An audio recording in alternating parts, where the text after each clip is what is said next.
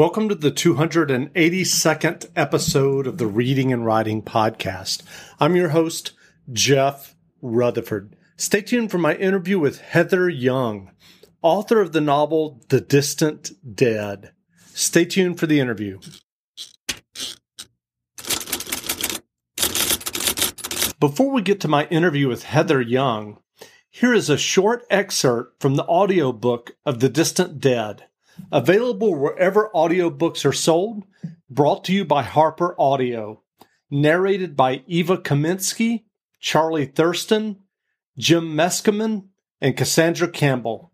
Here is a brief excerpt from the audiobook of The Distant Dead by Heather Young. The boy shouldn't have been in the cave. He knew this. He was a good boy, the sort of boy who cared about shoulds and shouldn'ts. But the thrill of this particular shouldn't made him feel like a different sort of boy, the sort of boy he wished he were. It was why he was there. The air outside the cave was wavy with late summer heat, but the air inside was cool, and on his tongue it tasted of dust and daring. He was 12 years old, and he was alone for the first time in his life. The cave was some distance from where his people made their camp by the Great Lake, but they could see it a black eye in a cliff that surveyed the wide, flat basin. They came to this shore every few seasons, following rabbits and other small game through the wetlands.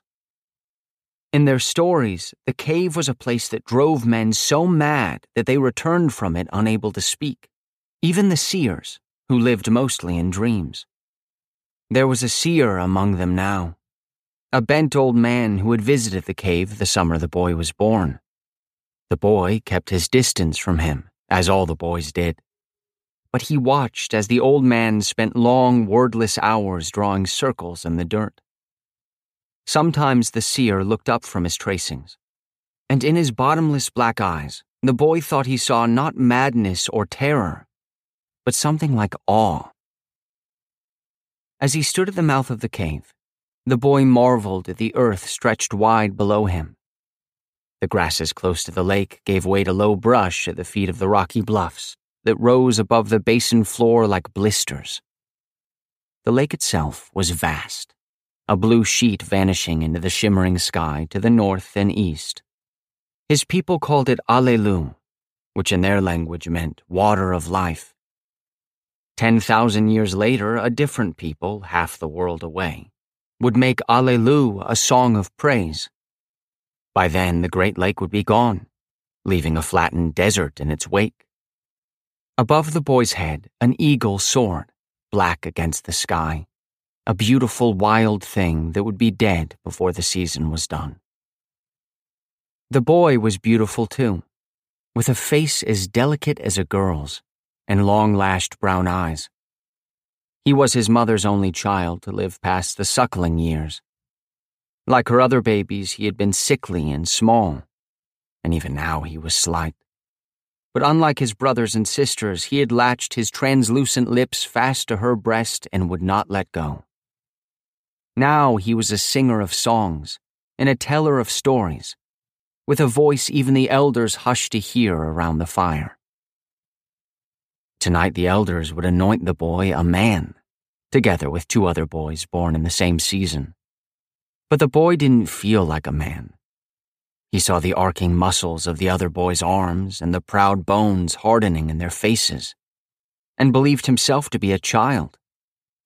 He heard them talk about the hunts they would join, and knew himself to be afraid of the wild boar and the charging mastodon. He didn't see how the elders listened when he read the stars or how the other boys looked at him when they spoke to see what he thought. He saw only how far short of the other boys his stone fell when he threw it in the lake, and how far behind them he ran. He had come to the cave because in the last hours of his boyhood, he wanted to do something brave. So, in the lazy part of the afternoon, while his mother slept on the dirt floor of their shelter, he ran through the grass to the foot of the cliff and climbed until the eye in the rocks became a mouth. Now he took one last look at the bright curve of the world and walked inside. The air was suddenly cold The ceiling was low, the walls barely visible in the dark. A fine dust, bat guano mixed with sand the wind blew in, sifted over the boy's rough tule sandals. He moved slowly, braced for the visitation that had struck the old seer dumb, but found only silence. After twenty halting steps, he had reached the back of the cave. Still nothing disturbed the cool, dead air. He put his hands on the stone and waited for it to speak to him. But it said nothing. Then, in the ghost edge of daylight, the boy saw a narrow opening, the width of his arm and half as high, where the wall met the floor. He looked back to the cave's mouth and the bright blue disk of sky. He knew he should leave now. His mother would be awake soon and calling for him. But the cave, after the trouble he'd taken to get here, was a disappointment. He turned from the sky and crawled into the crevice.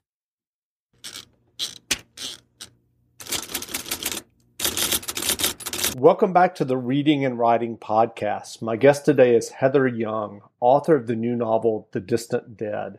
Young's previous novel was The Lost Girls. Heather, welcome to the podcast. Thank you very much for having me. It's nice to be here. Great. Well, if someone listening hasn't heard about your novel, The Distant Dead, yet, how would you describe the novel? Well, um, it's a mystery that is set in Lovelock, which is a small desert town in Nevada, literally 100 miles from anywhere else. Um, and one morning, on his way to catch the school bus, a boy finds his math teacher's body burned to death in the hills outside of town. The math teacher had once been a university professor in Reno, but he'd moved to Lovelock to teach in the middle school just a few months before that. Um, he was he was a quiet guy who kept to himself, and the boy who finds his body was the only person in Lovelock that he, that he'd really connected with. Um, they were both outsiders and lonely, and they kind of formed a father son kind of bond. But soon, one of the other teachers at the middle school, a woman named Nora, starts to wonder if the boy knows something about how the math teacher died. So the book weaves together the story of the math teacher's last few months in Lovelock and the period right after he dies when Nora is trying to win the boy the boy who finds him win his trust and figure out if it was someone from the math teacher's past in Reno who killed him or whether it was someone in Lovelock. And so do you remember the original idea that led you to write The Distant Dead? Well, my husband and kids and I had um, we used to drive from San Francisco to Boise, Idaho to visit my parents. And the drive took us across the Great Basin, which is the big flat high desert that covers most of Nevada. And while we were making that drive, we stumbled across this town, Lovelock. And it just kind of haunted me. It's so lonely and so barren that it it's it's it's remarkable to me that people live there and that they stay there and that they seem to enjoy being there. I mean, it was just something that that stuck with me and and I knew that someday I would set a story there. And then um, a friend of mine um, saw a documentary, and she told me that the documentary was about um, a math teacher's body that was found burned in um, outside a small town in Nebraska. And that also just struck me. That just that that got my imagination firing. So I created a fictional math teacher with a mysterious past I moved him to Lovelock and I set him on fire. the rest of the story grew from that. And and so, what was your what was your path to publication um, prior to your first novel being published, The Lost Girls?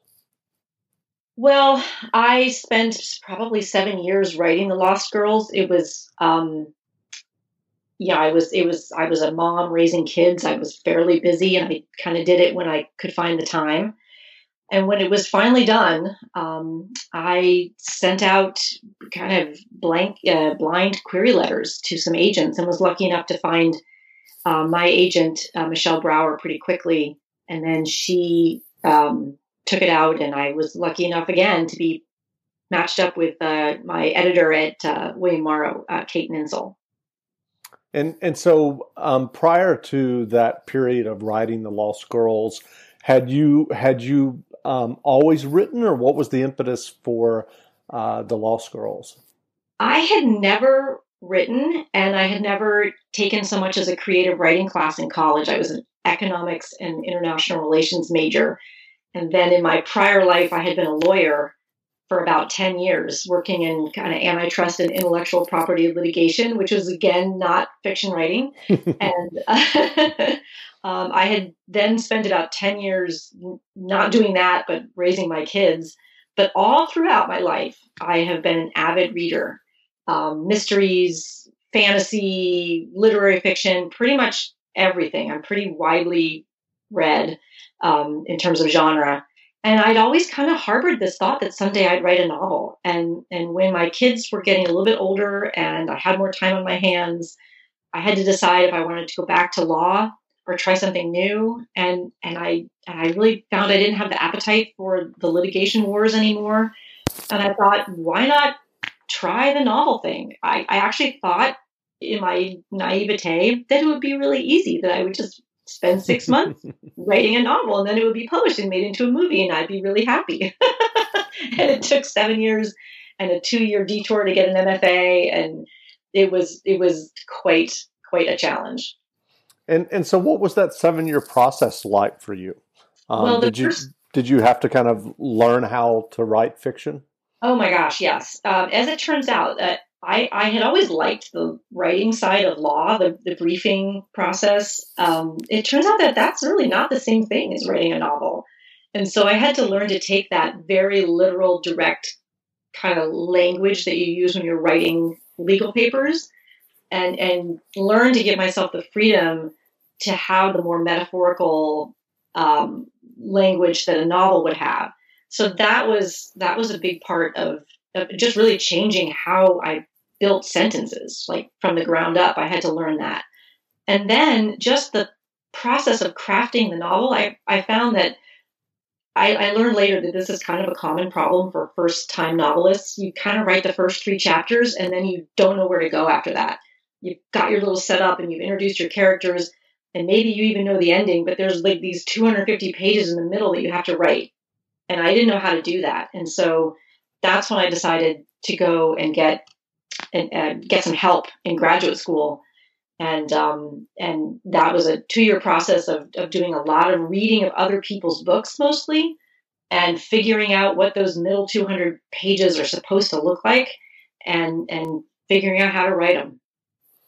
And so I'm curious about that MFA uh, experience for you because I know that some MFA programs um, tend to tend to not be geared towards commercial fiction. Did did you find the MFA process for you helpful? I found it helpful, and you're right. By the way, um, they aren't geared towards commercial fiction, and uh, that that was, you know, I, I when I came out and wrote a book that turned out to be kind of commercial. that, that's okay. You can actually write commercial fiction in a more literary way. I think sure, the difference sure. is really more in the pacing than in the writing style, but that's probably a whole other conversation. Um, I would say the MFA helped me because it gave me, as someone who had in her prior working life lived and died by a calendar and a schedule and deadlines, the MFA program gave me that kind of structure that I really, really needed. I had to turn in pages every month. I couldn't be late. Um, I'd often stay up all night, two nights in a row before it happened, so I could get it done, and and that was helpful also uh, the community of other writers, especially the fellow students, was terrific because I did not know anybody else who was trying to write a novel when I started. And finding a whole cohort of people scattered across the country who were kind of my age, mid 40s, trying this on as a second career was really, really helpful having that supportive network. And so have you stayed in touch with those people? I have, and in fact they they are my beta readers if if you, that's a word that people use. Sure. Um, they yes, and we get together every year or so. It, it's been a terrific. I mean, it's been over ten years since I finished that program, and I'm still in very close touch with those people. And and where did you go? What what was the program? I went to the Bennington uh, Low Residency Program. Um, so what did you what did you discover about those 250 middle pages that that you um, mentioned earlier? Well, I learned um, one of my teachers at Bennington put it best, I think. She said, you you reach a point where you where you feel like you've run out of story and you're just kind of spinning your wheels. And what you need to realize is that each chapter is kind of its own story. And when you stop thinking about the 250 pages as this giant mass of words that you somehow have to regurgitate onto the page and think of it as smaller chunks of here's a 10 page segment of story that I'm going to write. And what do I want to do in this chapter? What do I want the characters to get out of it? And how do I want them to progress? And then you, those are little building blocks that get you to the end of those 250 pages. And literally thinking of it as bricks instead of a wall is enormously helpful. And so, what, what is your writing process like when you're working on a novel? Do you outline and plan it extensively, or are you writing more organically to see what happens?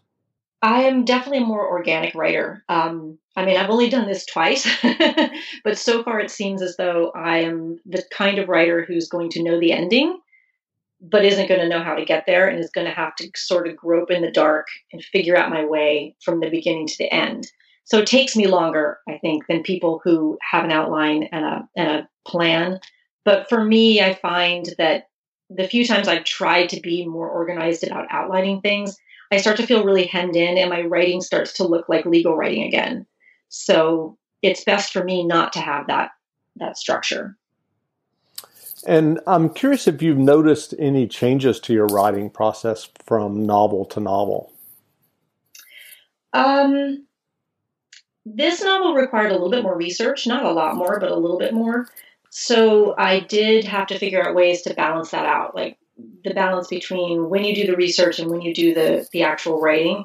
I know a lot of people do all their research before they start, and I found that I'm more the type of person who will write and write and write and go, "Oh, I should probably figure out if that's correct," and then I'll go and research it. and so earlier you were talking about um, being a passionate reader prior to um, kind of starting your your um, journey as a fiction writer. I'm curious, were there any favorite um, novels or favorite writers that you um, come back to over time that you um, look to, and especially I'm thinking about now as a fiction writer. Are there any that you look to to um, not necessarily copy, obviously, but that inspire you? Well, I yes, I um, Marilynne Robinson. I know that my novels are not really like hers at all, but I I do emulate her writing style because what I think she does so beautifully is she writes poetically and gorgeously, but also simply about people's lives that from the outside might seem to be very ordinary. And I think I think that's that's a real gift.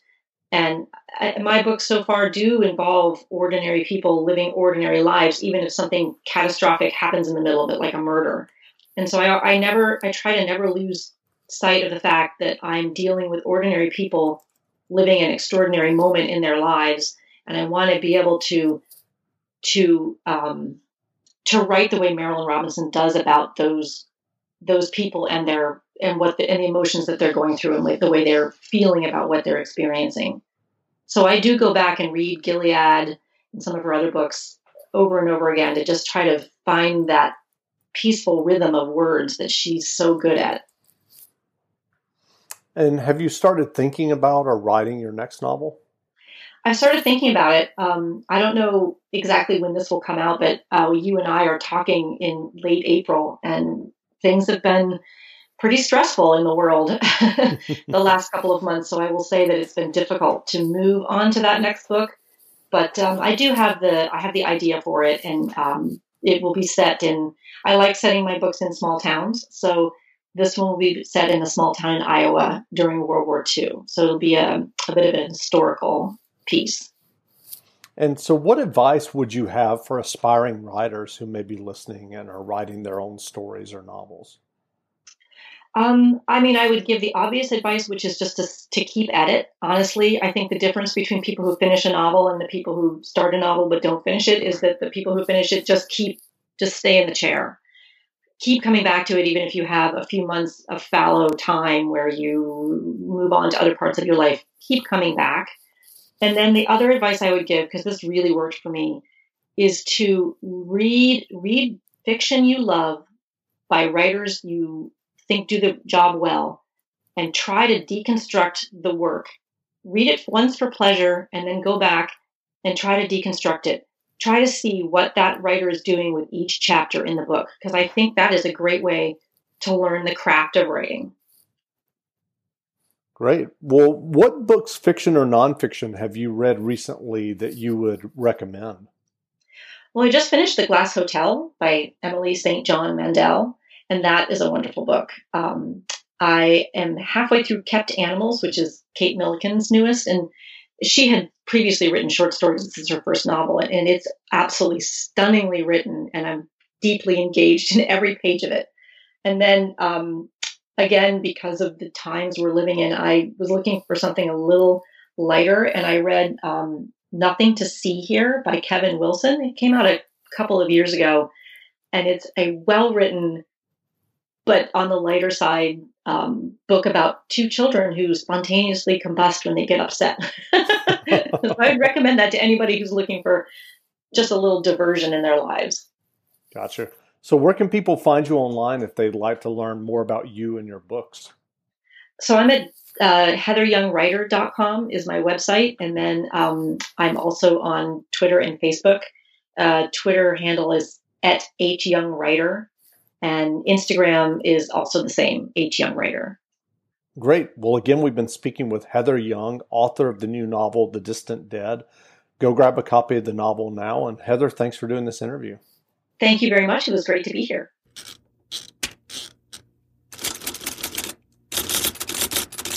If you're new to audiobooks, they're the perfect way to get more books into your busy life.